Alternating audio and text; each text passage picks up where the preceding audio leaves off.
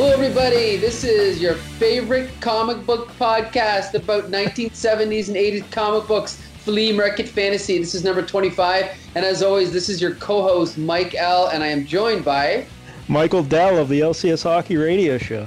That's right. And this week, it is Mike Dell's pick. So, Mike Dell, why don't you tell us what you got for us this week? yeah, I know this is going to confuse a lot of people, but it is my pick. And I'm picking a DC comic book that features Batman. I think, yeah, I don't know what happened. This must be the Earth 2 Mike Dell, right? yes.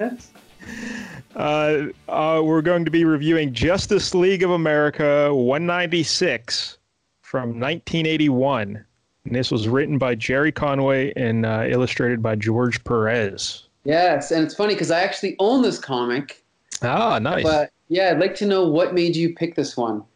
Well, here's the deal, Michael. When I was a little kid, uh, one of my fondest childhood memories is my dad would take me uh, when I had to go get a haircut. Okay. He would say, "You go get your haircut.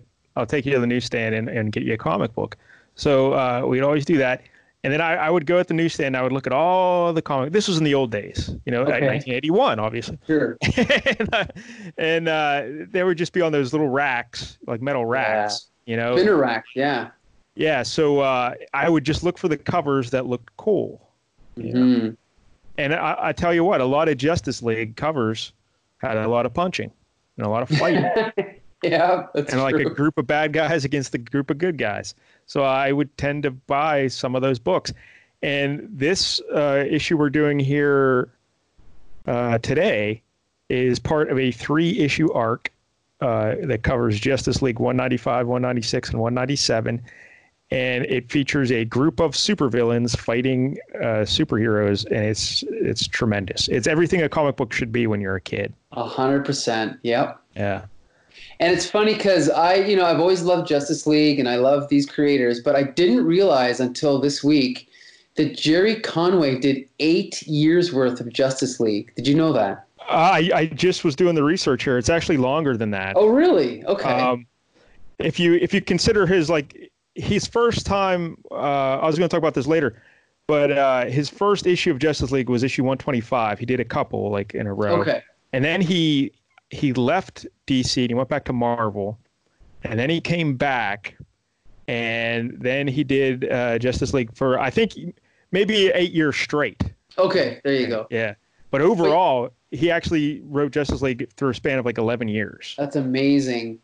Um, yeah, we can talk more about that later, but this is obviously like I don't, I didn't have any Justice League when I was a little kid, but I certainly picked up a few, you know, as the years went by, and this has got to be the best period, the peak period, especially because we've got George Perez on inks, but or on pencils, I mean. But yeah, we could talk about that later. Yeah, we'll get into because we've already talked about Conway and Perez a bunch yes. on the show, but uh, we'll highlight their Justice League stuff later. Absolutely. But, uh, all right, so before we get into this book, Michael, there is a lot of characters here. Yes. And there's some pretty obscure characters, so maybe we should just go through them first. Yeah, well, the, the we I mean, we've talked about the whole multiple Earths thing on this show. So where people know at DC, there's Earth One, Earth Two, as well as a bunch of other ones. But we'll just talk yeah. about those for now. Yeah, this is um, pre-crisis. Right, so. right. So at this point in DC's history, Earth One is basically the present day mainstream, like the main canon versions of all these characters like Superman, Batman, The Flash, Wonder Woman, Green Lantern. And then Earth 2 is all the versions of those characters from the 1940s, which they kind of just rewrote and pretended they're on a different Earth. So that's the easiest way to explain it. Yeah, I, I liked Earth 2. because Earth like, 2 is awesome. Yes. Like Golden Age heroes and stuff. and uh, Right. They're over there. So yeah, like what, what was uh, Justice League, uh, Justice Society of America, right? Exactly. Right. Right. That's the easiest way to remember it. Yeah. Yeah.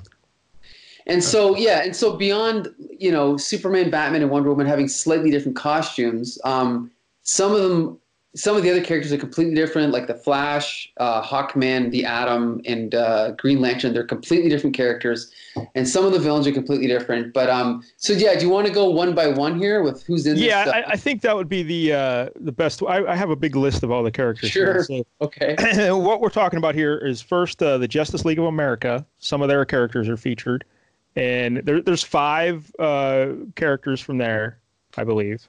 So we got the Atom, Yep. and this is the Ray Palmer version of the Atom. Exactly. Who who's the guy who can shrink, uh, become real tiny?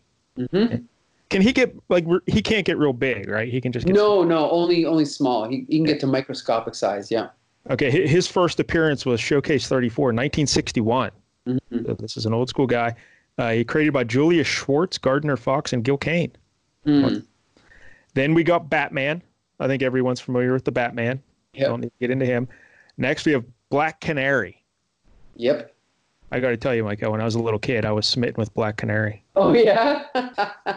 well, yeah, The it's the fishnet. sc- It is the fishnets. Oh boy. Yeah. Oh, my goodness. Black Canary. Uh, her real name is Dinah Laurel Lance. Yep. and her first appearance was Justice League 75 in 1969, created by Denny O'Neil and Dick Dillin. hmm And I believe, Michael, if I read this properly, she was the character who suggested the name Justice League of America. Oh well, that might have been a retcon because she was not in the original version of their origin. Yeah, she was only in issue 75, but or maybe they're could they possibly be talking because this Black Canary is the daughter of the original Black Canary. Eh, Which is confusing, right? Because uh, that might have been a retcon too. I think I'm not sure. Yeah. Yeah, it's very confusing. Yeah. but basically her mother was the original black canary and her father was a police officer so she just took over the mantle from her mom and also she has a superpower where she can scream like a like a bird Right. right. Exactly. and, A weird and I guess, power. and I guess it's uh, because she has a meta gene that makes her a metahuman Mhm. Sure. Of course even that's different like i guess that's the retcon version of it. Yeah, I think the original it was just like a little device on her neck or something. I'm not even sure. I think the and I think the golden age green or black canary didn't have any powers as far as I know. and she is a uh, master of the the martial arts Yeah. but she doesn't have like super strength or anything. She's just a normal lady. Right. And and she did she was portrayed in um, Arrow, the TV show Arrow for a few seasons, so people are probably familiar with her now. Yeah, because uh, her, lover was the Green Arrow, Michael. That's right. That's right. now, did they ever get married? Maybe they did, but they probably wiped that out by now. Now, let me ask you this, Michael. You're you're a comic book historian. Maybe you'll know this. Eh. So, uh, Marvel has Hawkeye, Yes, and Green Arrow was before Hawkeye, correct? absolutely. Yeah. And of course, Robin Hood was before both of them. Yeah. Uh, but also, you have Black Canary being in a romantic relationship with Green Arrow, and then in Yes. Marvel, you have Hawkeye in a romantic relationship with Mockingbird. Yes. Basically, their answer to Black Canary. Hundred percent. Yes, that had to be planned. Yes, like someone had to just do this on purpose, right? Totally. You're right. You're right. That's very Ridiculous. strange. Yeah. All right, uh, next we got Firestorm. I love Firestorm. Uh, his first appearance was Firestorm 1, 1978, and he was created by Gerry Conway and Al Milgrom. You love Al Milgrom, too. Well, yeah. I mean, I don't like his art, but he's cool. you know, he's a good guy. And explain Firestorm to people, Michael. Firestorm can turn. He can transmute any element, any other element. So you know, he could take I don't know a table and turn it into metal. He could turn iron into, or sorry, he can turn fire into like ice. Anything. There's really no limit to what he can do. He's very powerful. And on top of that, he shares his consciousness Yes. with uh, a scientist. So Ronnie Raymond turns into Firestorm, but when he does, he merges bodies with Ronnie Raymond, and Ronnie Raymond becomes kind of like his conscious conscience. Well, it's Ronnie Raymond and the Professor Martin right. Stein. Sorry, right. Martin Stein. That's right. Yeah. I Uh, Ro- Ronnie Raymond is like what, like a college kid? yeah, he's like a jock, jock college kid. Right. And Martin Stein's an older college professor. Exactly. And uh, so when they form, like when they form Firestorm, what happens? Like Ronnie Raymond's in Toledo. I don't know. And Mark Stein's in you know Chicago, and and they want to create Firestorm. Do they just somehow disappear and like reform? Yeah, there have been there have been issues where Martin Stein will encounter danger and he'll just he'll just will it, and then Ronnie Raymond's in the shower and he just disappears from the shower and becomes Firestorm, and then yeah, it's ridiculous, but it's awesome, right? It can create some awkward situations for sure. Yeah, like how, like someone's talking to Martin Stein in the library somewhere, and he just suddenly disappears. How does he explain that? Like yeah, how do you? can't. it sounds like the makings of a great TV show, if you ask me. Well, he's on that show, right? Isn't he on the uh, Arrow and stuff? Yeah, but they they don't really do it well. You know, they don't really do it right, in my opinion. But whatever. And the other cool thing about Firestorm is he has this crazy. I liked him when I was a kid too. I had some Firestorm issues. Uh, it, by the way, isn't it? Now that I'm thinking about it, didn't Marvel do a similar thing with Nova? Uh, well, Nova, I don't think. No, he never. No, no, he never merged with anybody. He But was didn't never- he share a consciousness with somebody? No, that was Captain Marvel or Marvel. Kind of. That's kind of where they got the idea from Firestorm is that Captain Mar- Marvel, Marvel, he has like 15 different iterations where it's like they created him and then 2 years later they changed his power and then 2 years later they changed it again and one of the versions was that he traded spaces with um, Rick Jones. And so Captain Marvel would be doing his thing, and then when, whenever he was done having his adventure, he would trade spaces with Rick Jones, and then Rick Jones would come into our reality, and then Captain Marvel would disappear. But whenever they disappeared, they would go into this like limbo, and they would just float around and do nothing for like two days straight, you know, and then they'd come back. Yeah, and and they could communicate with each other you know, while they were in our reality. So it's kind of like Firestorm, but the difference is with Firestorm, he actually they actually merge into one body with two consciousness consciousnesses. you know what I mean? Yeah. Consciousness. Yeah, Uh, but I was thinking Nova with the yellow helmet. You know that guy. yeah, yeah. Of course. Like, did he have uh, some sort of relationship with the professor or something? No, or- not as far as I know. I did read a few issues, but I don't think so. No. I got to look this up. And anyway, all right. Um, so that's Firestorm, and then the final member of Justice League of America that's in this issue is Wonder Woman. And I think we all know Wonder Woman. Absolutely. All right, so that gets us to uh, Justice Society of America, Mhm. and again, these are the Earth Two kids. Mm-hmm. And first we got the Flash, but like you said, this is a different Flash. Right. Uh, what, what's this guy's name? This is instead of Barry Allen, this is Jay Garrick. Jay Garrick. And yeah, he's got a red and blue costume with a yellow uh, lightning bolt pointing up. And instead of a mask, he wears a ha- like a helmet, like um, the Roman or Greek god Hermes or um, Mercury. Yeah, the little wings. Right, right. and uh, yeah, the red shirt, blue pants, and boots, and yeah, and he's an older fella. So Yeah, because the, the idea is that these Earth 2 superheroes all started their careers in the 40s.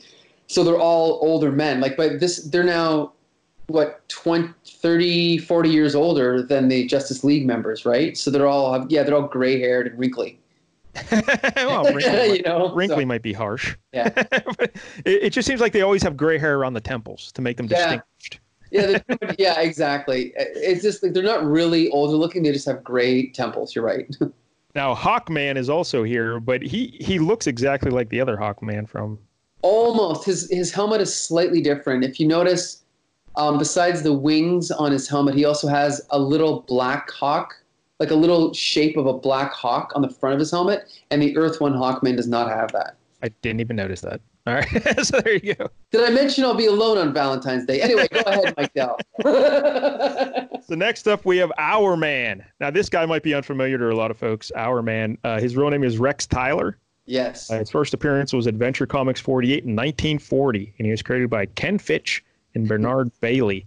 And basically, he was a, uh, a chemist who was working on uh, creating vitamins. Mhm. And, and I think it's called, what is it, uh, Miraclo? It's Miraclo, yeah. And he found out if he takes this pill, it will give him superpowers for one hour. Right. So every and every time he takes it, it's like you know, it's race against the clock Yeah. because he only has an hour. Uh-huh. And his outfit is like black with like a yellow cape, right. A cowl, and uh, it's a pretty cool outfit for. A Pretty, yeah, it's a pretty unique outfit, to be honest. Yeah. I like it. Uh, what, what else do you know about Hourman, Michael? Oh, not much. Um, he never really caught my fancy. I'm not really a huge fan of Hourman. I know that later on in um, it was Infinity Incorporated.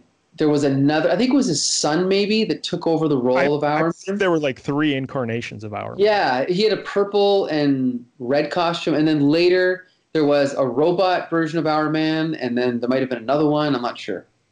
Well, first of all, if you're a robot, you can't be called our man because you're not a man. A good point. Yeah. Robot. He should have been called our robot. yeah.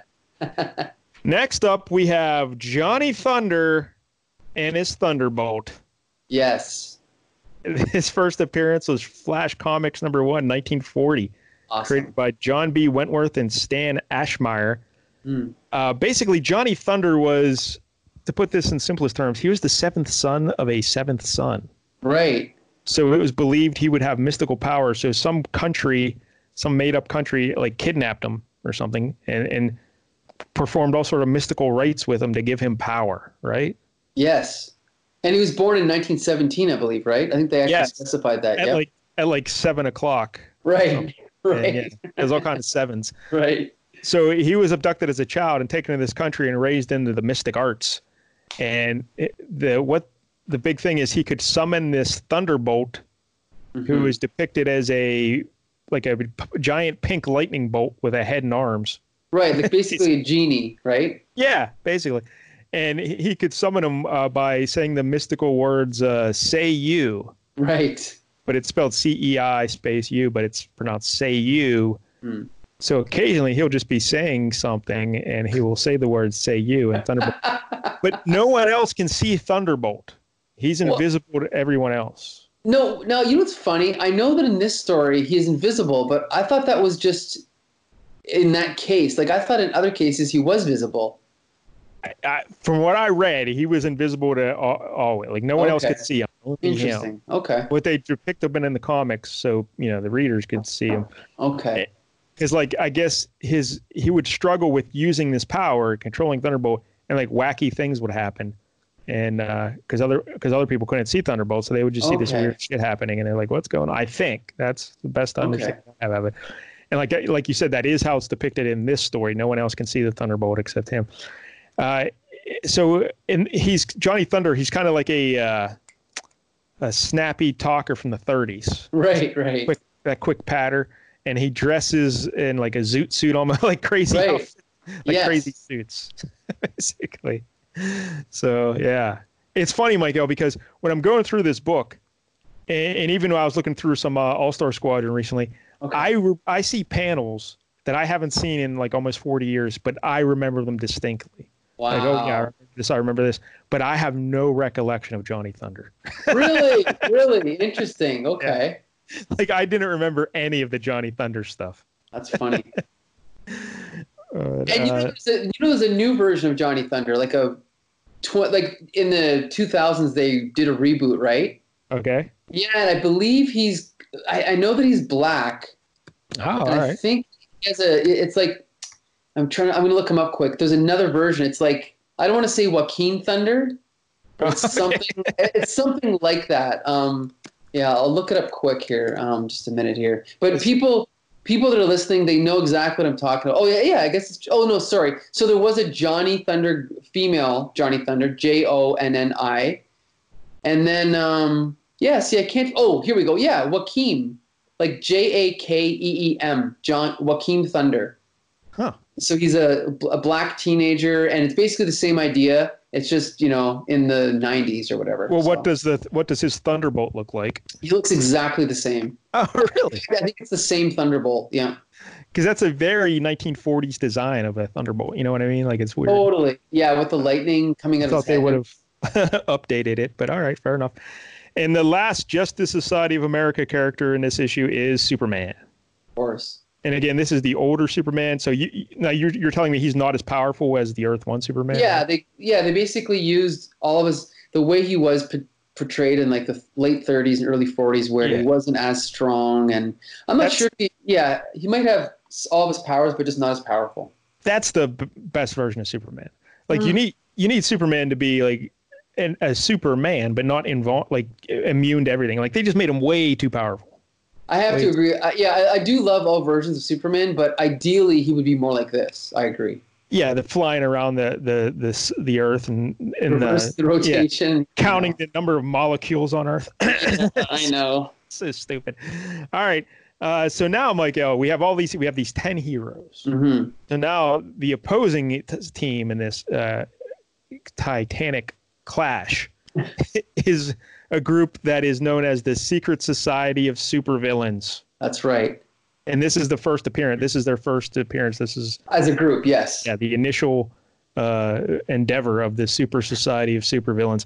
And Michael, I mean, I don't know. I'm not very uh, busy these days. I got some free time. Would you like to start a new super society of supervillains with me? You mean a secret society of supervillains? oh yes, so, that, so that no one actually knows about it. Yes, yeah. absolutely. Well, no one That'd listens be... to the show, so yeah, yeah. so it worked perfectly. Yeah. Yeah. We could plan actual crimes, like actual bank robberies, on yes. the show, and yes. no one would ever know about them. You're right. Yeah. but I think it would be something we could do. You know. Yeah. All right. Uh, now the main guy behind this, the big brains here, mm-hmm. is a fella named Ultra Humanite. Yes. He's the guy who co- concocts this plan, and we'll get into this plan here in a minute. But it's it's amazing. But uh, his first appearance was in Action Comics 13 in 1939, created by Jerry Siegel and Joe Shuster, and he is Superman's first recurring villain. He's okay. technically the first supervillain in history. Isn't that cool? Yeah. Now, originally he was. Uh, DC did this a lot with a lot of villains where they were just super smart. And yes. like he, he was just super smart, and uh, but he was like an older fella like his brain was too powerful for his body, so his body was like shriveling up, and he, he had glasses and a little bald guy. But he uh, eventually, Mike Al, he his his true genius was that he he found a way to transfer his consciousness into other bodies. That's right. So he sometimes he'd be in a lady, sometimes he'd just be in a random dude, but eventually he decided, hey, I, why am I monkeying around with other human bodies? he takes a monkey from uh, Gorilla City, an albino gorilla, and he puts his consciousness in the brain of this uh, albino gorilla. So now he has big physical strength too to go with the brain. That's right. And this is tremendous. He's a great character. Uh, and I got to point out, have you seen the Justice League Unlimited cartoon? I have not. Oh, he's one of the main villains in that, and he's great. And he's a white monkey. Yes, he's a white monkey with a really cool voice. All right, cool. Yeah, because when I was a kid, I loved this Ultra Human I guess. Yeah, like I, I never realized he was another. I always thought he was a giant monkey. I didn't realize he was a human who put his mind like, you know what I mean? Like sure, I didn't know. Sure. yeah. Well, I gotta say one other cool thing about him. Originally, he was portrayed as bald, as a Caucasian male that well, was bald. You know about this? Yeah, but you're wrong about this. I know what you're going to say. and that Lex Luthor was portrayed as a redhead. Yes. And then in one of his later appearances, the artist mixed them up and just drew Lex That's Luthor. Incorrect. That's incorrect. That's incorrect. Oh, my whole life is a lie. We, we, talked about this on the LCS show, and then I had a. I remember I, I sent you a link to a uh, comic book. Uh, what's that? There's a website that does. Oh these, yeah, I, I think it's it's on CBR, but it's like Comic Myths Busted or something like that. Yeah. yeah. And it's actually a misconception. Yes, Ultra Humanite was depicted as bald, but he had glasses. But the guy who, because they changed the artist, so the guy who was supposed to draw Lex Luthor went back and looked, and he confused Lex Luthor with just a henchman who was bald. Oh. So he didn't confuse him with Ultra Humanite. It, it was another bald guy who was just a henchman. Gotcha. And so, but you're correct that, that you, you, it was wrong that he depicted him as bald when he shouldn't have, but it wasn't the Ultra Humanite type. Gotcha. Okay. So it yeah. is. It is kind of ironic though that like the Ultra Humanite was first, but he's completely been forgotten basically. Other yeah, than and, you know, other than Justice Society. And when you think about it, he's basically just Lex Luthor. Exactly. He's a really smart bald guy. You're right. Yeah. Yeah. Once you get away from the train, you know, putting his consciousness in other bodies and stuff. Right. I mean, yeah. So that makes him different. And you know, really makes him different. He's in a big monkey body now. I know. I know. It's so great, isn't it? That is. Love cool. it. Yeah. And, and, like if you notice the ultra humanite, he's got the big cranium, uh, the big gorilla cranium, and like there's always a, a vein on top of his head, like pulsating, just because his brain is so huge. Right. he can't contain himself. Love it. Yeah. So all right. So yeah, the Ultra Humanite. His plan in this three issue arc is he's done some crazy calculations, Michael. Yes. And he has determined, because he broke out a slide rule in his abacus and he figured this out, that if he were to eliminate five heroes from Earth One and five heroes from Earth Two, it would throw the universe off balance. Yeah. Now, I know what you're thinking at home. You're thinking, well, why would that throw it off balance when you're eliminating five and five? Wouldn't it be better if you took maybe three and four? Yeah, I don't know. But if you take five from Earth one and five from Earth two, it will throw the universe off balance. And what would happen, Michael? On one of these planets, all the heroes would disappear. This makes perfect sense. It makes no sense whatsoever. I know. But just buy into it. It's Yeah. tremendous. And Ultra Humanite's plan is he knows because you know he's done these calculations. He knows what will really happen is that all the heroes will disappear from Earth too. right, right. Specifically, yeah. But because he needs someone to get those villains out of Earth 1, he recruits supervillains from Earth 1 to do his dirty work. And he tells them that, hey, I don't know what's going to happen. All I know is that the universe will be off balance and all the heroes will disappear from one of the two Earths, but I don't know which one. Yeah. so, do you want to be a part of this and flip a coin with me and see? Who knows? You Earth One villains could have free reign of Earth One with no heroes. How about it? And they're like, all right, let's do this. Yeah. So, the Earth One villains that he recruits, I believe I have this correct, Brainwave, right? yeah, brainwave. And again, another really smart guy. Uh-huh. Right, right. He's a, he's just originally he was just a short guy with glasses, right? A short bald guy with glasses. Yeah, a little bald guy with glasses who would use his psionic powers to appear like a big, strong, strapping supervillain in a costume and everything. Right, So everyone thought he was this big, handsome, strong guy, but actually he's a little fellow with glasses. right. A- And his real name is Henry King Sr., and his first appearance was All Star Comics 15 from 1943, and he was created by Gardner Fox and Joe Gallagher. Nice. So yeah, that's Brainwave, uh, and and his his arch villain is uh, or his arch rival is Johnny Thunder. Okay. That's who he goes after in this. Uh, then we have Cheetah, real name Deborah Domaine, and her first appearance was Wonder Woman 274 in 1980. I, I And would this is yeah, this is the second thought she was cheetah. an older character. Yes. Yeah, Sec- the Golden Age cheetah is from like the 40s for sure. Now the Golden Age Cheetah, I believe, was her aunt. If I'm Yeah, they again that that gets into Earth One, Earth Two confusion because technically they they they shouldn't be related because they're from two different dimensions, right? oh But yeah, yeah, but I think at one point you got to understand what people don't under, don't realize about DC is it's not like one day they said, okay, everything before 1956 is Earth 2 and everything after is Earth 1. It wasn't like that.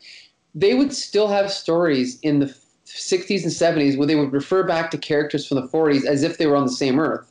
So Yeah. this is an example, and then Batman would do it like there's four different clay faces, and they all existed on like it's confusing as hell, you know. So Yeah, so so in the continuity where she's the original Cheetah's, I believe niece, uh, she was raised. She was like an environmental protection lady. She was very gung ho about protecting the environment, and that led her to meet Wonder Woman because some oil tanker crashed, and it looked like her and Iron or her and Wonder Woman are going to be buddies.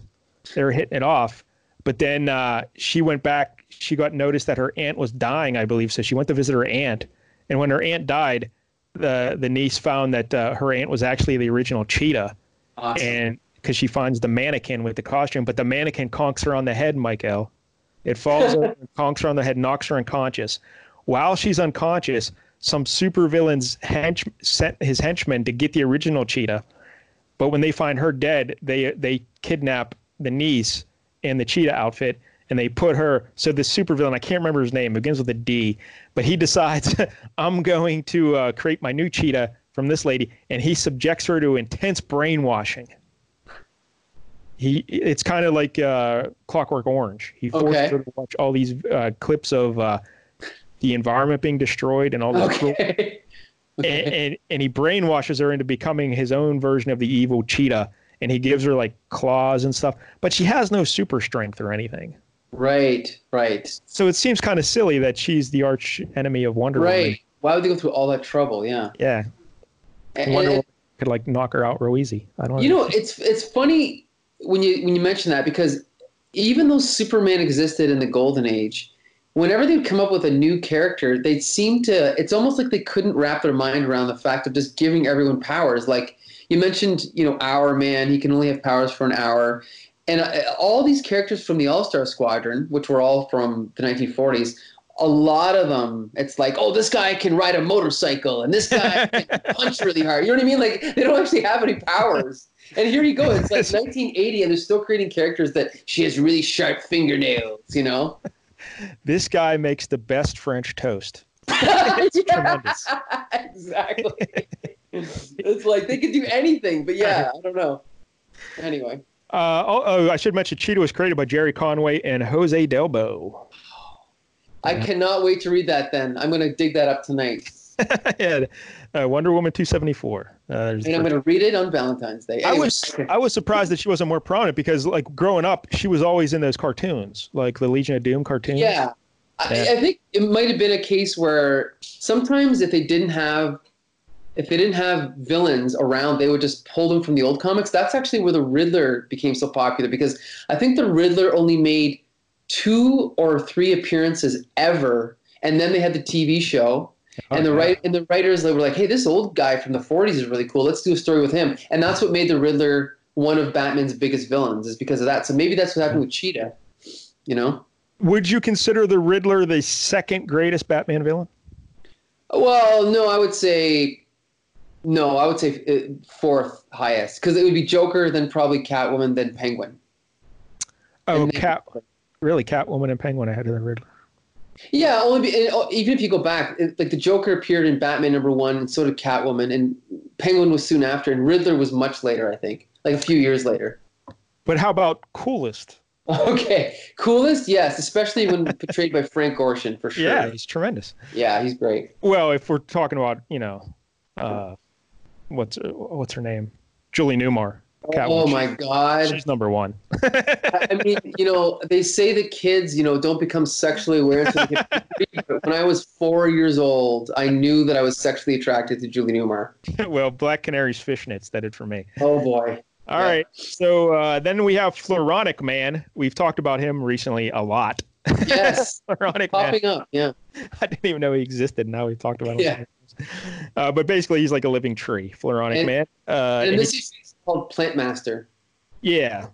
Yeah. Uh, well, for Floronic Man, the Plant Master. Yeah, yeah.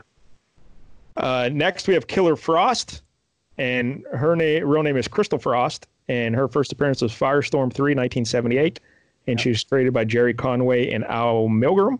But basically, Michael, she fell in love. She was a college student who fell in love with Mark Stein, the professor who uh, is part of Firestorm. Martin Stein, Martin right? Stein, yeah, yeah, right. Mark Stein, and uh, so, but he he said, you know, I can't. Uh, that's wrong for me to be uh, sexually, uh, you know, in a relationship with a student of mine. Plus, he was also married, so ah, he, he shot her down. He was a oh. man of integrity, uh-huh. and she got pissed. And then she got caught in some sort of. Uh, they were doing some sort of experiment, and she was caught in like a big uh, meat locker. I don't know. okay. She was caught in some sort of uh, cold tank. Okay. It, it, basically made her like a li- like uh, living ice. Awesome. And so she's always chilled, and she can control ice and shoot ice beams and stuff. Yeah. Great character. I love her. Now, w- did she become prominent, or was she just? Well. I mean, I first saw her because of Crisis, because she was all through Crisis. But then oh, okay.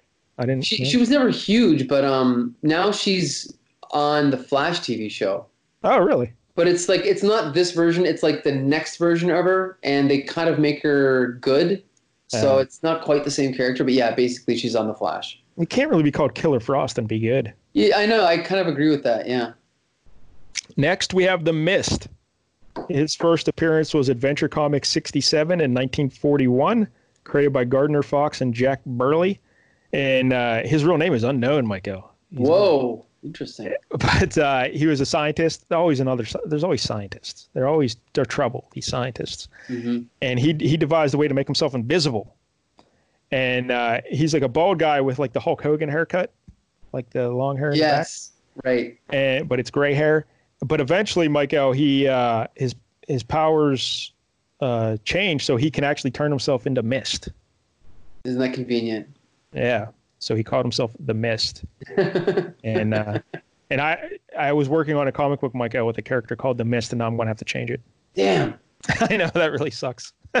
so anyway, uh, here we go. The Mist. His his arch enemy in this book is the Black Canary. Okay And oh, did we mention uh, Killer Frost? Her villain or her hero is uh, Firestorm. Firestorm, right, right. The Martin Stein connection. So right, and they're opposites, right? Yeah. so next we have the Monocle. Yeah. This is getting this is getting into obscure DC territory. You get you now we're talking about characters I don't know anything about. Yeah. His real name is Jonathan Cheval, and his first appearance was Flash Comics 64 in 1945, created by Gardner Fox and Joe Kubert. And basically, his he was a kind of like a scientist who was really good at making lenses. yeah. Like for telescopes and microscopes. See what I mean? One guy makes good French coats, glasses, good lenses. Yeah. So he wears a monocle that has special powers. he, can, he can like shoot lasers and shit and do all kind of stuff. But that's his power, his monocle. I love it. and he kind of looks like uh, George Perez. Kind of draws him like he looks like Stan Lee. I think. Yeah, you could say that. Yeah. uh, ne- next up, uh, we have everyone's favorite and our buddy cousin Brandon's favorite, Psycho Pirate. Oh yeah. It's funny because when we were talking about Psycho Pirate in uh, Crisis on Infinite Earths, I I knew I knew him from somewhere, but I didn't know where. Okay. Like I was I was familiar with the name, and then when I went back and I looked at this book, I'm like, oh, yep, there's Psycho Pirate, because I believe he was dressed differently in Crisis, right? He wasn't wearing this outfit. Uh, no, it was actually exactly this outfit. Really? Yeah. Oh. Because his, he has a very distinctive outfit. Like he has a he wears like a uh, like a uh, like there's a hood over his head, well, like okay. so so his hair's covered, but his face is exposed. But he he does have his Medusa mask, which you might have had on at the beginning of Crisis. Maybe in the issue you read, he had his Medusa mask on. No, his, he didn't because I'd never seen that until I started reading up huh. on it. Yeah. I mean, there might have been maybe this has the black and red stripes and the other one doesn't, but as far as I know, it was the same outfit, but I could be wrong. Yeah, because this is like almost like a Harlequin outfit, you know, like the old yeah. uh, black on one side, red on the other uh, throughout uh-huh. the body, and he's got kind of like a, uh, a cape that sticks up behind him, and his power, Michael, is uh, he can whatever expression he puts on his face, it makes whoever looks at him feel the same way. Yeah, isn't that cool? it's interesting. And, you mentioned the Medusa masks, and I guess this is like, I don't know if this is the second Psycho Pirate because there was the old school Psycho Pirate. Yeah, uh, second, I think. Yeah. Th- this one's name is Roger uh, Hayden, and his first appearance was Showcase 65 in 1965, created by Gardner Fox and Murray Anderson. And uh, he got the original one got his powers from the Medusa masks, where were, were three golden masks uh, like one one would show a happy expression, one would show a sad expression, and one I don't know what the third one was. Horny. I don't know what was the other. I don't, I don't know either. but uh, so he would wear these masks and it would give him power, and eventually the power just came into him, and he could do it without the masks. Right. That's so great. Yeah. So a psycho pirate. And in this issue, his villain, I always say villain because in my mind, these are the good guys. Right. Okay. You always root for the bad guys, right? But the heroes, the hero he is matched up with is Hourman. So, cool. Yeah. Uh, all right, so just a few more. Ragdoll. Real name Peter Merkel. First appearance Flash Comics 36, 1942, created by Gardner Fox and Lou Ferstadt. And his power, Michael, is he's triple jointed. That's it. yeah. I so can crack my knuckles. He can fold his body up into all kind of his ligaments and muscles are so loose that he can just fold up like a rag doll and he he wears an outfit like a big giant rag doll like uh, raggedy ann and andy if you remember yeah. those yeah he looks exactly like raggedy andy basically kind of scary looking eh like in a way yeah yeah uh, but yeah he used to work in the circus and then he's like, "Hey, I, I, need to get some money." So he started robbing banks. And, well, well, the first thing he did, Michael, was he robbed a toy store because he just he just dressed up like a big giant rag doll, and they put him in the store. And then when everyone left, he just robbed the place. That's freaking cool. Yeah. So there you go, rag doll. and his his hero is uh, the Flash. That's who he's. Okay. Next, we have Signal Man. His real name is Philip Cobb. His first appearance, Batman 112, 1957, created by Bill Finger and Sheldon Moldoff. If I'm saying that correctly. I think so. Uh, yeah. What do you know about Signal Man, Mike? Oh, I know as much as I found out by reading this issue. Really? Yeah, I really don't know Heart- anything. You heart Batman, and you didn't know about Signal Man? I think he kind of disappeared for like 50 years though. Like I don't. yes, he did. Yeah, Uh, there you go. He's a he was originally a gangster, and he wanted to like try and get the you know become a criminal master. So he said he looked around society, Michael, and you know what he realized?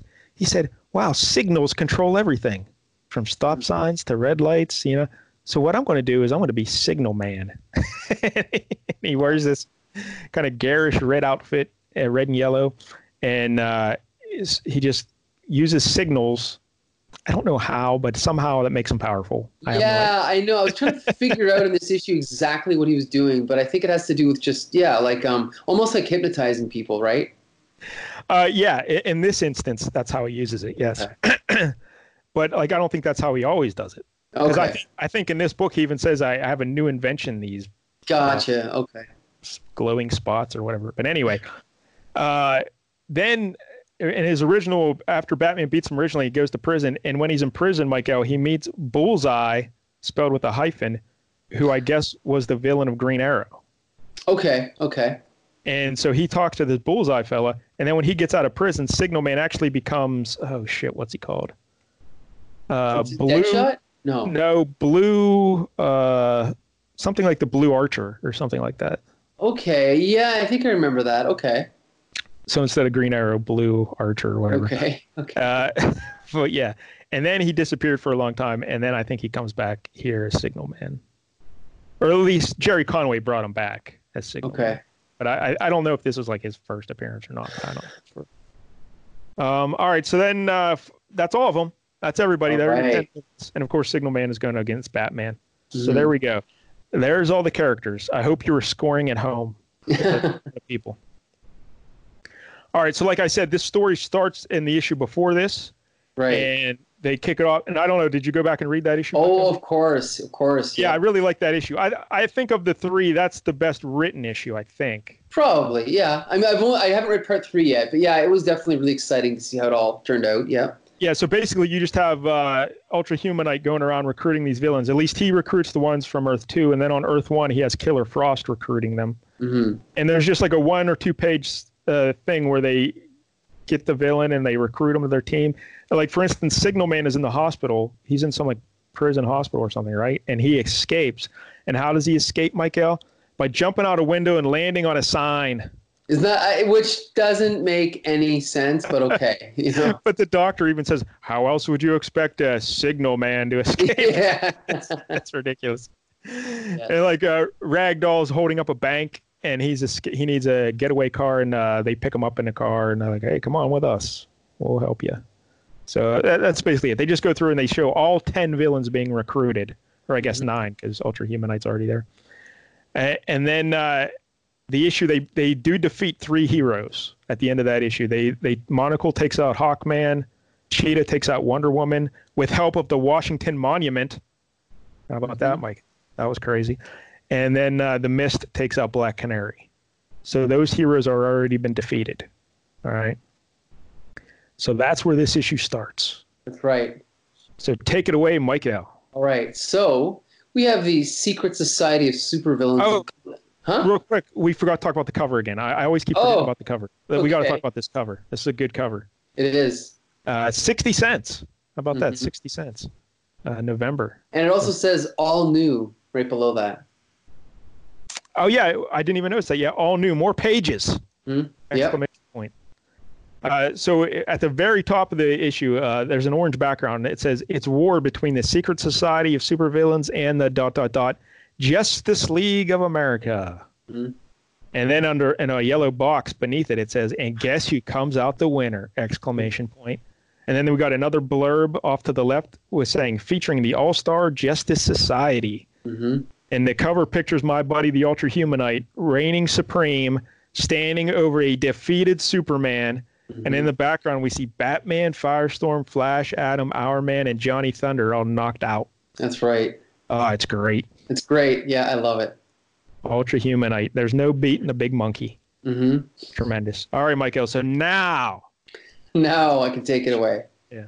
So yeah, so the secret society of supervillains are gloating in their headquarters, and we've got one of those classic um, situations where the the captured superheroes are being kept in these uh, whatever you want to call it, like these stasis tubes, right? Yeah, They're just- glass tubes. Right. I love that. And It- they're they're hooked up to like a big centrifuge that comes Right. into play later.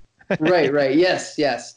Mhm. And uh, so we've got Ultra Humanite Cheetah, Monocle, Mist, and then the hero, and then Cheetah. And then we've got the heroes are Hawkman and Wonder Woman, and Black Canary is right in the foreground there. So we can get a nice shot of her Yes, fishnets and her, the rest of her uh, anatomy, right? Yes, we do. and so they're all just kind of chatting it up and and they're talking about the plan and it's funny because then i love this then monocle says tell us again how the Yeah. how the capture of these 10 heroes will lead to an earth without heroes and then ultra Human thinks how like children they are these pawns of my making needing constant reassurance very well my friends and then of course he reiterates exactly how the plan is going to work but we still don't understand how because it's yeah, but this is like uh, normally when you want to give exposition, one way you do it is you have one character who doesn't know ask what's going on, and Right, then you right. inform. Here you have a character who already knows what's going on, asks Ultra Humanite to tell him again. Yeah. And that's you see that in a lot of movies and a lot of TV shows, right? Tell me again why we're on this mission. You know, they're on the top of a mountain. Tell me again what we're doing here. You know, you see it all But the I, time. but I love the panel. It's a great panel George Perez does, where like uh, he shows the Ultra Humanite looking all serious and you know thoughtful at the right bottom portion of the panel, Great and then shot, like his head just turns into the universe, kind of like right. The shadow, right. Yeah, so you see the Earth One and Earth Two, and then they have he has four stacks of character faces representing each group of you know the villains and the heroes, and uh, like uh, uh, they're opposite. So uh, Firestorm is opposite Killer Frost, Black Canary opposite the Mist. It's tremendous. I really love it. hmm Very, and I didn't realize this till later, but that's very Jim Starlin esque. The way he Oh, draws okay. that face with the shadow. Oh, that is true, stars. Yeah, totally Jim like- Starlin there. Yep. But um, but anyway, and so um, and then of course, uh, Ultra Humanite, as he's explaining to them the plan, which we talked about earlier, earlier, he basically says, you know, uh, the resulting imbalance will correct itself by banishing all superheroes from one Earth. Which Earth, I do not know. But then there's a thought bubble, and Yeah. that is a lie, of course. I know exactly which Earth will be affected. My own, and then it just goes from there, right? Now, do you like that, or would it have been better had he uh, had the readers not known that until Ultra Humanite reveals it at the end? It would have been better to reveal it later. Yes, Yes, absolutely. Yeah. Um. Anyway, and then we get oh, this is my favorite scene of the whole book, possibly. We touch base with a psycho pirate. And yeah, because psycho- now, because now the villains all have to go out. Like there's still seven heroes out there. Right. Right. So, so he's dispatched the other villains to go get their heroes. So, yeah, first up, we see Psycho Pirate versus Hourman. Right. So he is at this um, charity dinner thing, and um, Rex Tick-Tock Taylor is about to make a little speech. What a great I think name! Tyler, right? Rex. Oh, Tyler, you're right, you're right. And then, um, and then of course, um, he's about to play a movie, but on, on like a, on a an old projector. But Psycho Pirate has tied up the projectionist, and he's installed his own film reel into this, Yes. you know, projector. And so he starts playing this movie, and it's so cool because the movie's playing on the screen behind Hourman, so he doesn't know what's going on. But the crowd all starts acting up and laughing. He's like, I don't understand, you know you know, I, I'm no movie producer, but surely the film isn't that bad. And he turns around and he sees the psycho pirate on the screen using his powers of emotion manipulation by Yeah. changing the expression on his face. So first he's making them laugh, then he's making them all scared, right? Yeah, And- like the whole screen is just a close up of his face. Exactly. Yeah. It's so cool. And then, so then he, kind of does like a little Superman and he kind of cuts behind a curtain and he's like, exit Rex Tyler, chemist, and enter his alter ego, the man of the hour, Hourman. yeah, he's taking off his shirt just like Superman does, you know. Right.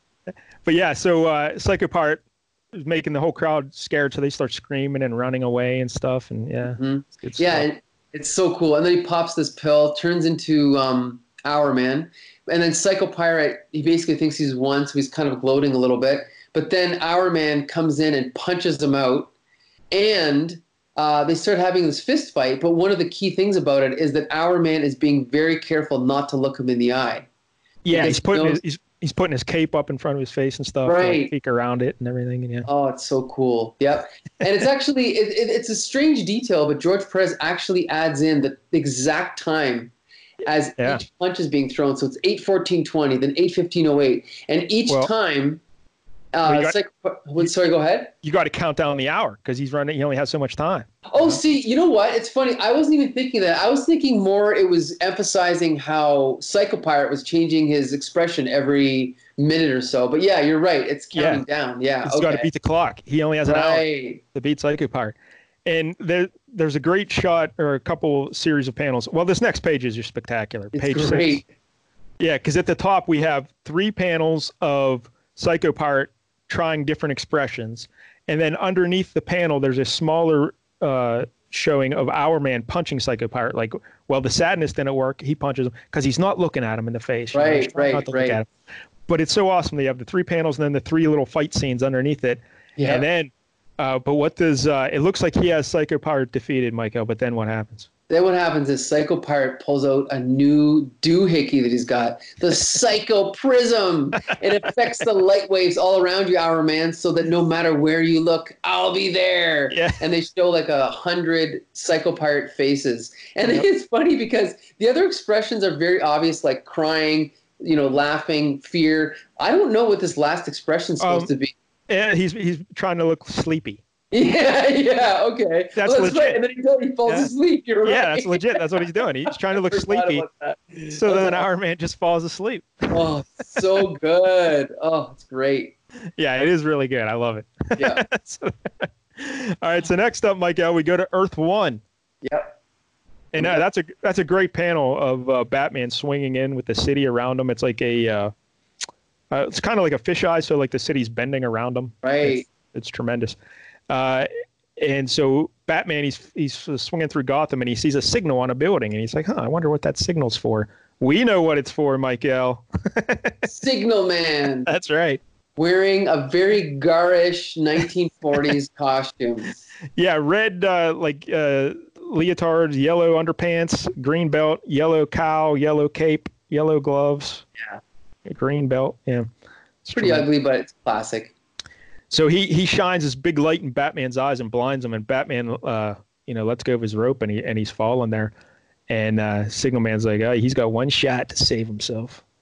And I, and I love how this is before the kind of Gatling gun that he had in the movie. So it oh, looks like right. yeah. yeah, it looks like he's just got like a almost like a little pen shooter that shoots out the thing because it's not a gun. I don't even know what that is, eh?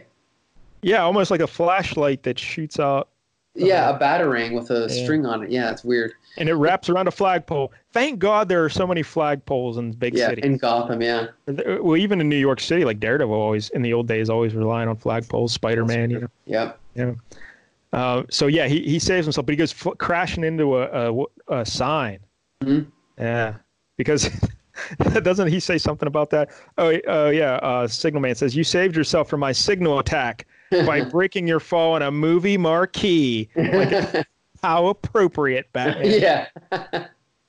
I don't know. And then it's so it's just uh, I mean it's so cool because then Batman again this is pre Frank Miller Dark Knight Batman right so he's not quite as gruff and tough as he was later he's more just you know like a little bit more laid back a little bit more light and so I don't know I just think it's cool because I think the the later Batman he would never be in this position he would always find a way to easily defeat the villain but here he's a little bit more human eh Yeah, that's a great shot of him after he falls into the marquee and lands on the ground. He, he's uh, on his knees and he's holding his left arm because it's beat Right. up, and, and it's a good shot there by Perez. That's great. And uh, Batman, he's talking to the the crowd because the crowd's like, "Hey, do you want an ambulance?" And he's like, "Later." I recognize that miniature bullhorn manipulated voice or amplified voice. Yep. It's because he has to explain why he can hear him, even though Signalman's on top of a building. Way. right right right Phil Cobb, a small time crook whose big time idea led him to create a new identity as the Signal Man. Bravo, detective. It's nice to be remembered. Oh, it's so cool. Considering all the time we fought, it's awesome. so yeah, now he says, uh, "I see you've noticed my newest gimmick, Batman. He's got a gimmick like a wrestler. Uh, it is uh, glow spots, I love it. and they're th- these little sparks popping up in the air around him. And Batman puts his cape up, you know, to, to shield himself. But what they're doing, Michael, is they're they're brainwashing the crowd. They're hypnotizing the crowd. Yep. And, we the get a- crowd attacks Batman. Oh, it's so good. And what what does Batman say here, Michael? when they're attacking? Uh, they're attacking like robots. Blast signal man. He knows this is my one weakness. I can't fight back against inno- innocent victims. Can't. And that's the end of Batman. Yeah, we just see his hand sticking out above the crowd. Yep. And uh, it's so great. He can't fight back against innocent victims, so they just beat the holy hell out of him. I love Yeah. it. Like imagine if that was the Michael Keaton or Christian Bale or even the cartoon Batman, he would just punch them all, right? I mean, beating the shit out of them. So, anyway, Uh, but it's the best. This could be my favorite thing in comic books ever. Bat- yeah, Batman getting beat up. All right. So there we go. Next up, we're back to Earth 2, and it's the Flash. And he's zipping around uh, looking for Ragdoll because he had uh, robbed that bank earlier. So the Yeah. Flash is on his tail. And, and he runs across an old, uh, like a wino on the docks. And he's like, hey, have you seen Ragdoll? or no, I got an anonymous phone call to come here to, and he and the, the guy says, yeah, I, saw him go that way. The- but here, that's no wino, Michael. That's the monocle. right. I love it. And then yeah, so Flash goes to try and figure out what's going on, but then he can't he can't find the ragdoll. But then he turns around and he's like, and uh, ragdoll is in this um, what are those called? Yeah, they're on a ship. Yeah, oh yeah, that's right. Yeah, because he runs onto a ship. That's right. Yeah. Yeah, he's on a um, what is it like like an air exhaust basically. Yeah, because Flash is like, there's nowhere here a man could hide. But But Ragdoll's triple jointed. Yeah. So he's in this like chimney thing. What are those called on a boat? I don't even know what they're called. I don't even know. Yeah. Indiana Jones hidden one, but anyway. Yeah. And then Flash uses his, I guess, super fast karate chop to cut it in half. Yep. But then Ragdoll leaps away. And then Flash uses another power. I didn't know Jay Garrett could do this, but he rotates his hands so quickly that he creates funnels so he can push himself up in the air. Like well, no, 20 actually, actually, Michael, I again, I always have to explain stuff to you. But he's Ragdoll jumps into the cargo hold, and it's like a forty foot drop. oh, he's going down. He's going He's down. He's lowering himself, Oh, yeah, okay. Not He's lowering himself slowly by spinning his hands around. Right. So the opposite of what I said. Okay. yes. and when he gets down there in the cargo hold, Michael, uh oh, there's a bomb. yeah. it blows up and uh, knocks him unconscious, but it doesn't have any effect on Ragdoll because you know he's triple jointed. Exactly. I still think it would have knocked him out too, but you know whatever. You'd think, yeah. But again, what a cool costume, mate. Like, look at that ragdoll face. That's freaky. It is frightening, yes. Yeah. All right, so now we're back to Earth One, Mhm. and and the atom just shoots right through a telephone. I love it. Yep. You're just riding the electrons there, eh? So cool. the sound waves just pops right through the telephone, and and the cops like the atom. Hey, startled me, little fella. Yeah. and they got some uh, Floronic man is uh, holding some greenhouse hostage or something. Right. Nuts. so then he joins them to go Mhm. investigate. And uh, yeah, again, um, so yeah, so now Floronic Man or Plant Master or Woodrue, whatever the hell he is, yeah, He's whatever. in you want. this. Yeah, I'm bl- drawing a blank here. Uh, greenhouse. Yeah. Yes, he's in a greenhouse, and he's got these humans uh, in these um, what's it called? Uh, like gigantic um, Venus, flytrap. traps, right? And uh, and the atom comes in and starts uh, punching out Plant Master, Floronic Man, and we got some really cool shots here. I wish everyone Yeah. could see this. I hope you can. But um, basically, oh, we got a really cool overhead shot. I love the shot of the Plant Master about to step on him. Oh yeah, bottom. it's It's just so a real cool. big foot right over Right, right over the atom. great shot. But of course, Atom gets out of the way.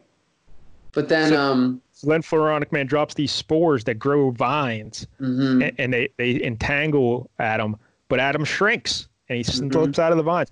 So then what does Floronic Man do? so then he exhales um, pollen Yeah. and this and uh, and then Atom tries to get away from the pollen by uh, diving into this little pond there.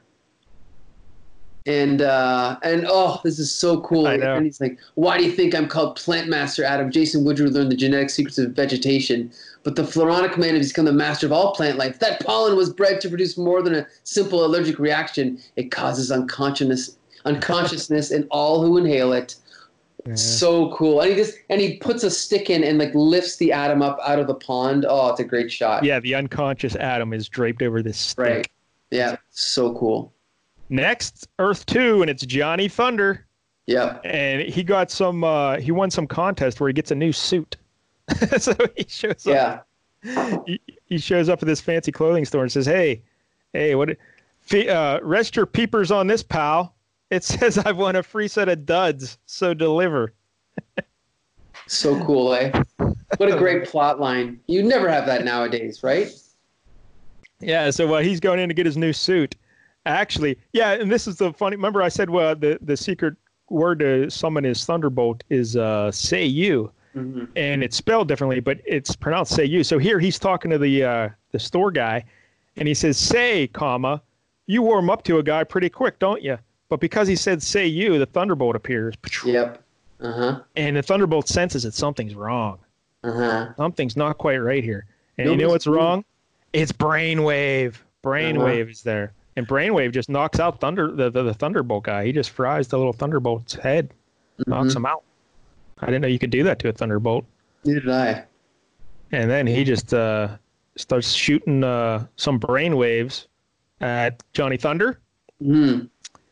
But then what does Johnny Thunder do, Michael? He sees that like uh, thunderbolt st- stuck in a bottle. Right. And he opens it up.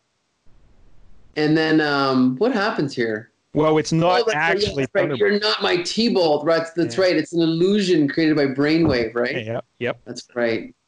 See, you know what's funny is this is what's confusing to me is later on there was a character named Brainwave Jr. that looked exactly like this guy here. Well, you know why?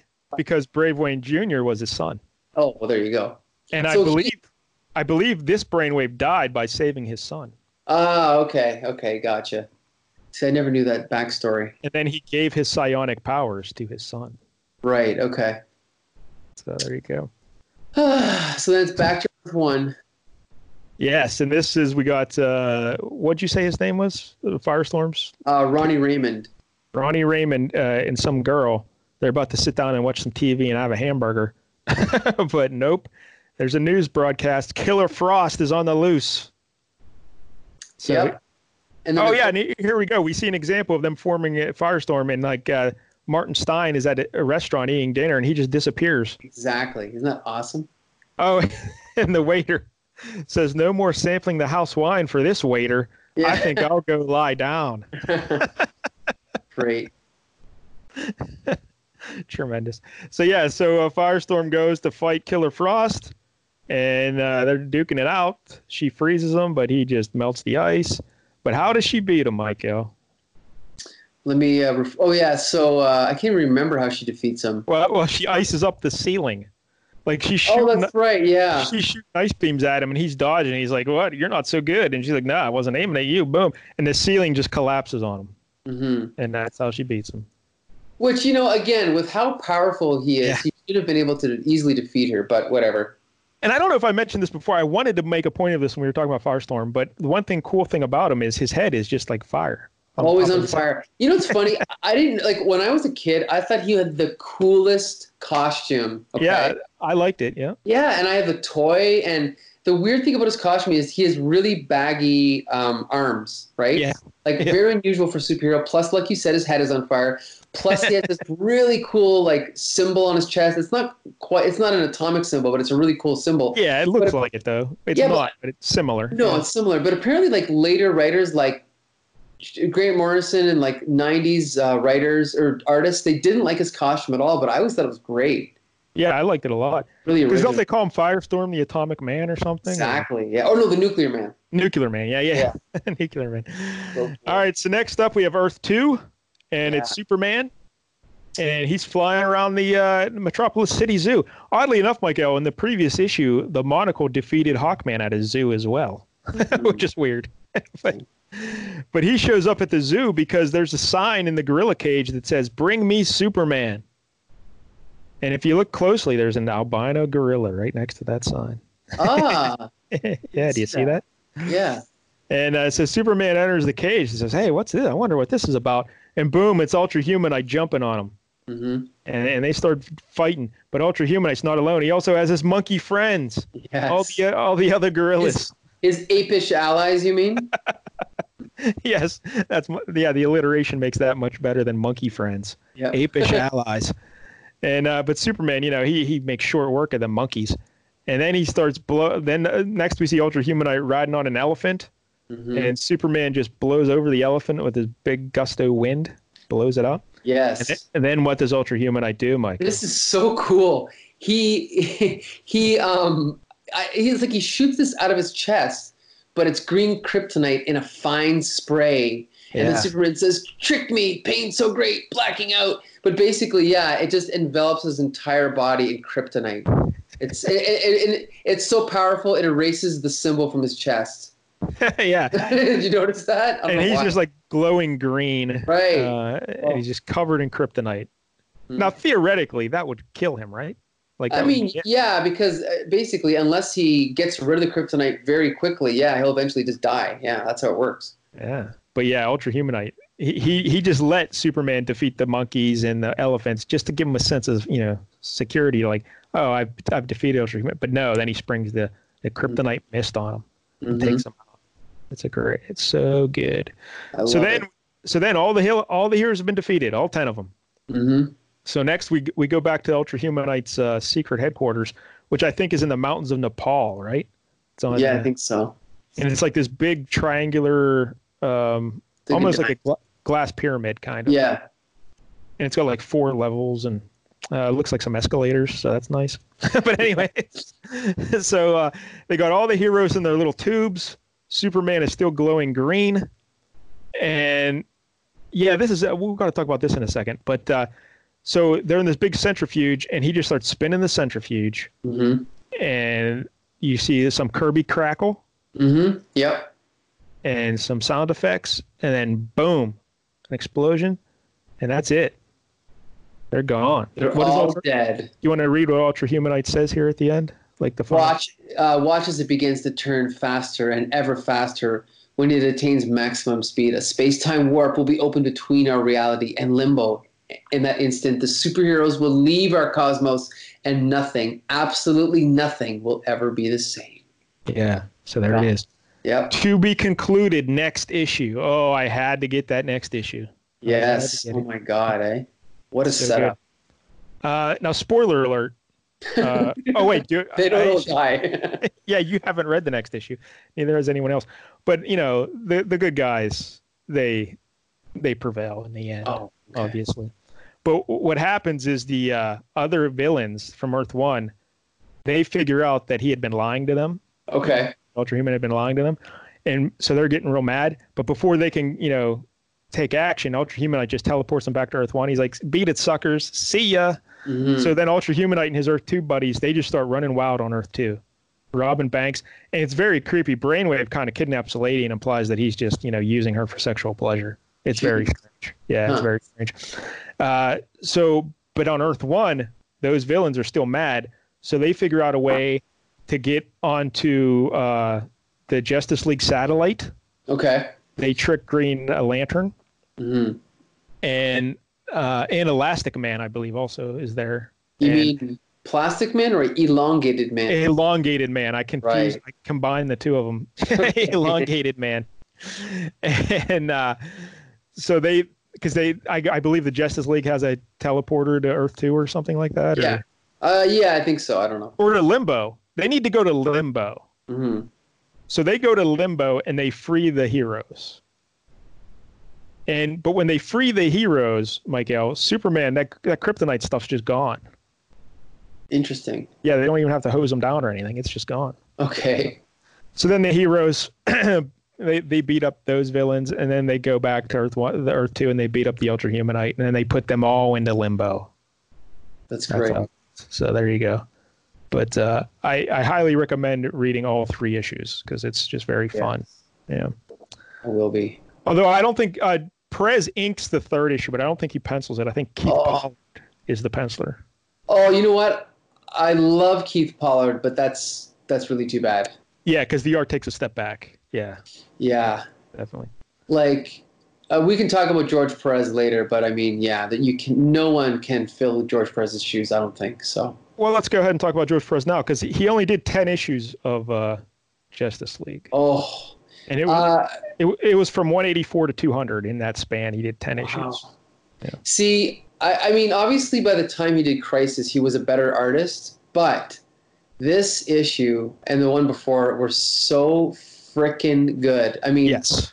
Oh, like again, you, you maybe there's other artists that can draw anatomy a little bit better or this a little bit better or that a little bit better. But he it's like he's the master of the page. He knows exactly like every panel is its own like masterpiece. You know what i mean? He puts so much effort into it. And it's like even if you just look at it's like one page will be closer then the next page is a silhouette then the next page is you know the guy's face you know ref, you know with the, with the flashbacks behind him. But there's always something different each panel eh yeah, the art here is tremendous. and uh, if you recall, Michael, my big complaint, even though I, I respected his art in Crisis, the big mm-hmm. complaint was the abundance of panels. Sure. How every page was so crowded and it wasn't pleasant to read. That is not a problem here. That's this, true. This is a delight to read.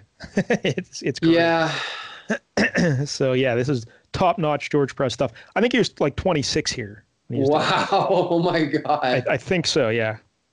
And and that's the thing is, I mean, I can. I, there are some people that don't like George Perez, but you've got to give him credit at least for effort. Like the guy, I mean, considering the way that people are artists are now with deadlines and missing issues, and they do one issue, then there's three fill-ins. Like this guy was just always at the top of his game, and he never really declined. You know, like if you look at um, John Byrne and Frank Miller, like as the years went by, honestly, they got worse and worse and worse. But George Perez, I think he he he he kept his A game going for his entire career. Unfortunately, now he's retired, but there there are just so many iconic panels in this issue and in the previous one. Like I said, even though I haven't read these books in you know almost 40 years, I still remember these panels.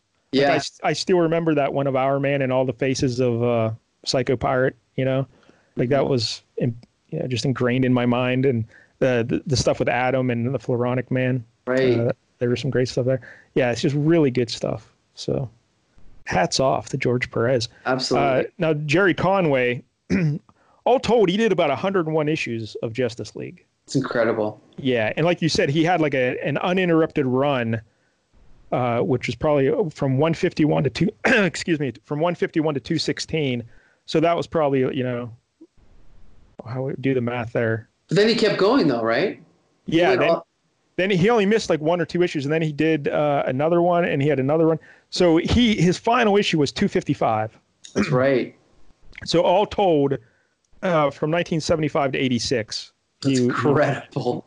working off and on on because like I said, he started at DC on Justice League. He on his first time there. Then he left, came back, and he did it again. And so, well, I guess his first time in DC when he was breaking in the business.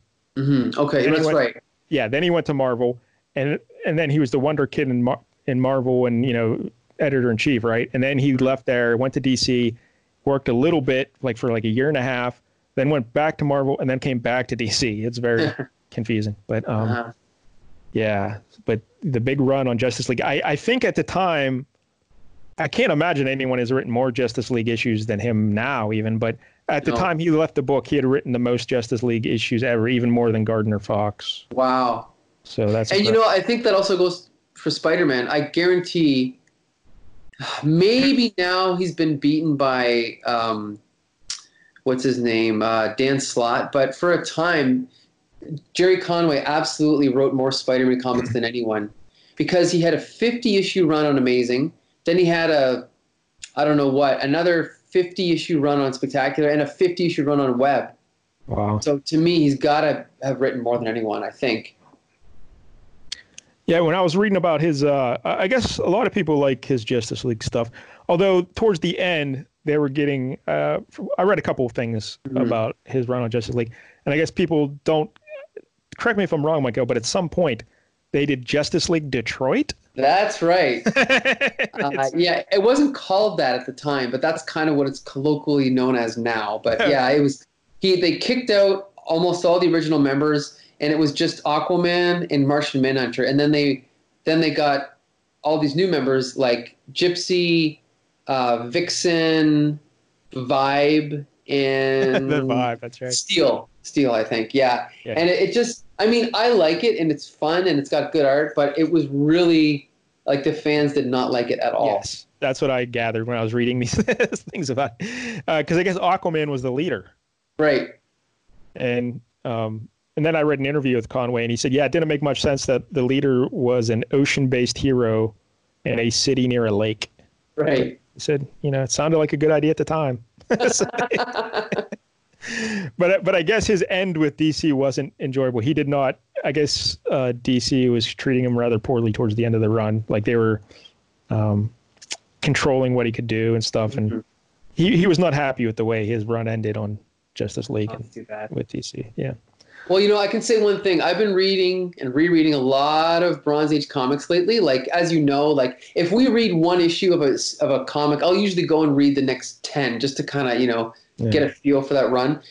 And sometimes I'm like, okay, I don't need to read any more of this. I'm done. But after reading this one issue, I am so pumped to read his entire 11 year run. You know, I can't wait. I'll, all right, so I'll say this about Gerry Conway here in the writing. The premise of this is glorious. Getting Yes. all these villains together, recruiting them, watching them be recruited, and matching them up against their their rivals, and uh, I love that. Now, the basic idea of Ultra Humanite's plan makes no sense. No, it makes no sense. but just buy in and just Right. enjoy it. It's That's fun. right. This is a perfect superhero comic book for that.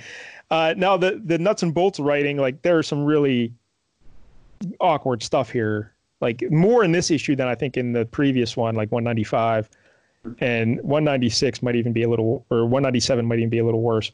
Uh, but it's still good. But there are some there are some clunkers Mhm. throughout. But it's all right. You know, whatever. It's still a really fun book. So it's it's enjoyable. Definitely. Uh, what would you give this one out of ten, Michael? Oh, uh, whew. Um, with again, with the understanding that this is squarely set in what is this, 1981? Yes. Like this is state of the art 1981. So on a 1981 scale, I'll give it an eight out of ten. Yeah, it's it's really really good. Uh, I'm going to go. I'm going to go nine just because I uh, the childhood affection for it. Yeah, you know what? I think I'm. You know what? Yeah, I'm going to give it a nine. I'm going to give it a nine because at this time, there probably wasn't anything better. Like this is awesome. Yeah, it, that's exactly that's the perfect word to describe it. Awesome. Right. like if you're a kid and you want a superhero comic book, it does not get better than this. Right. It's great. Yeah. Now, my other it. only uh, concern. Let me ask you this about the plotting and uh, like so. Ultra Humanite recruits all these arch nemesis of these heroes, uh, but then like why?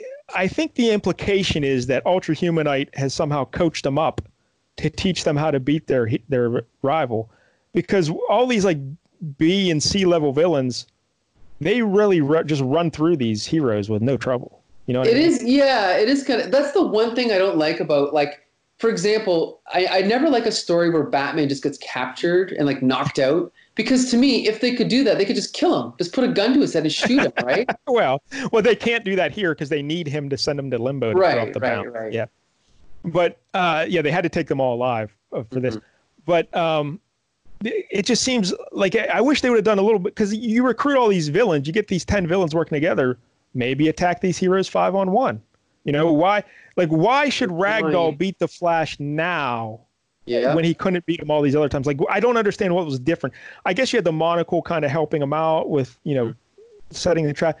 I just wish they would have made it a little more um, like Ultra Humanite devised these clever ways. Like Ultra Humanite gave Psycho Pirate that prism, you know.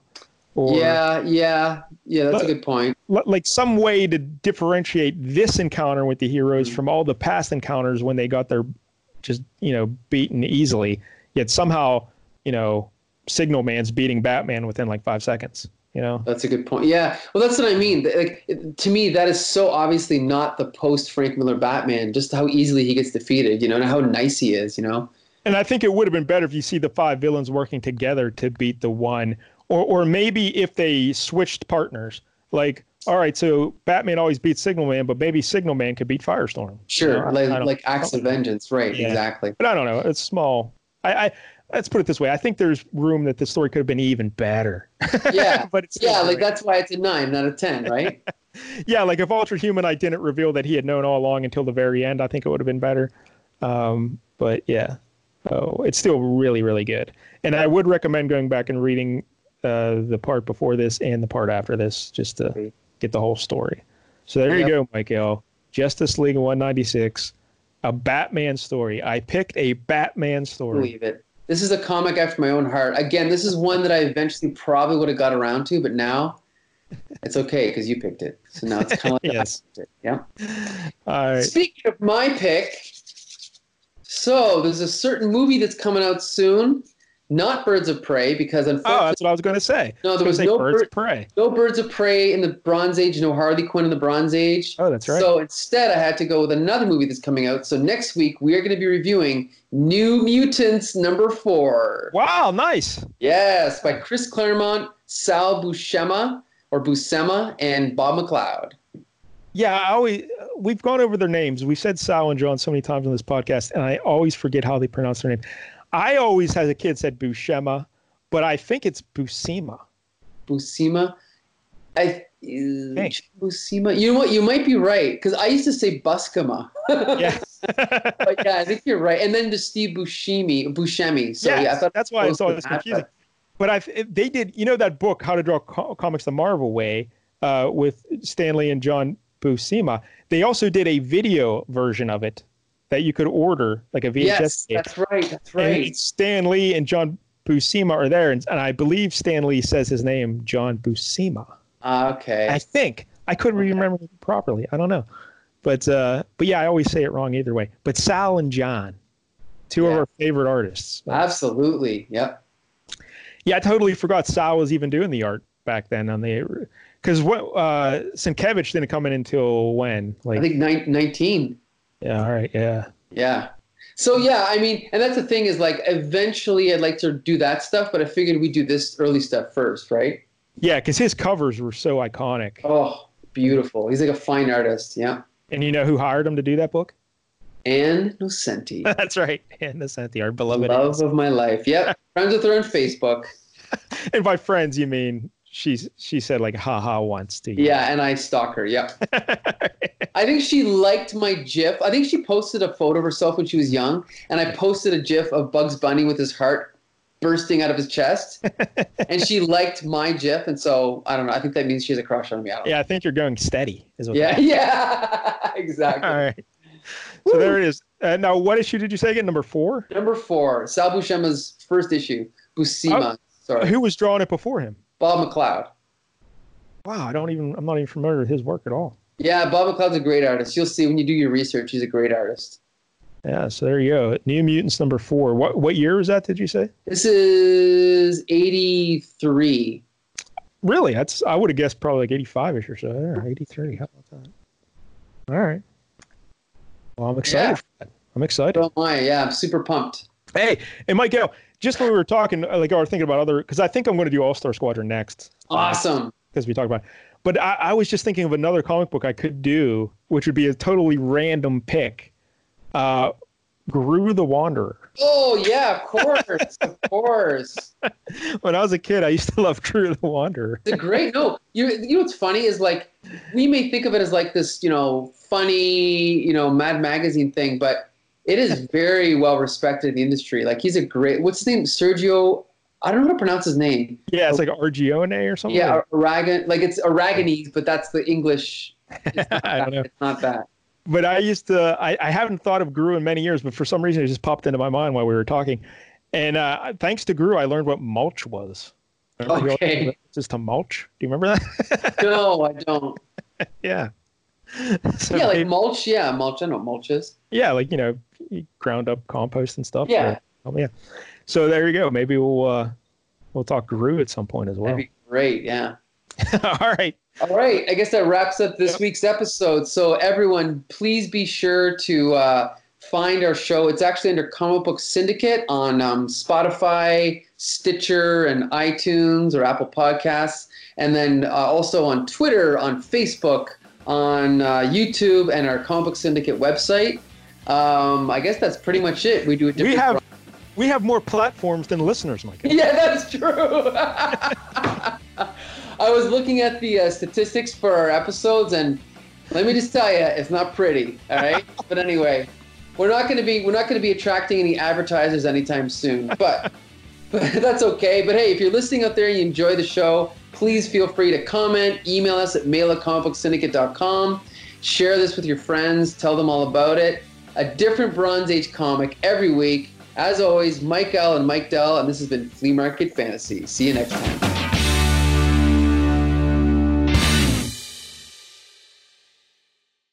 Grab a 30-day free trial of Live by Live Plus, and you'll get unlimited skips, commercial-free music, and all of the podcasts and live streaming events you can handle. Visit livexlive.com slash podcast one to learn more and start your free trial.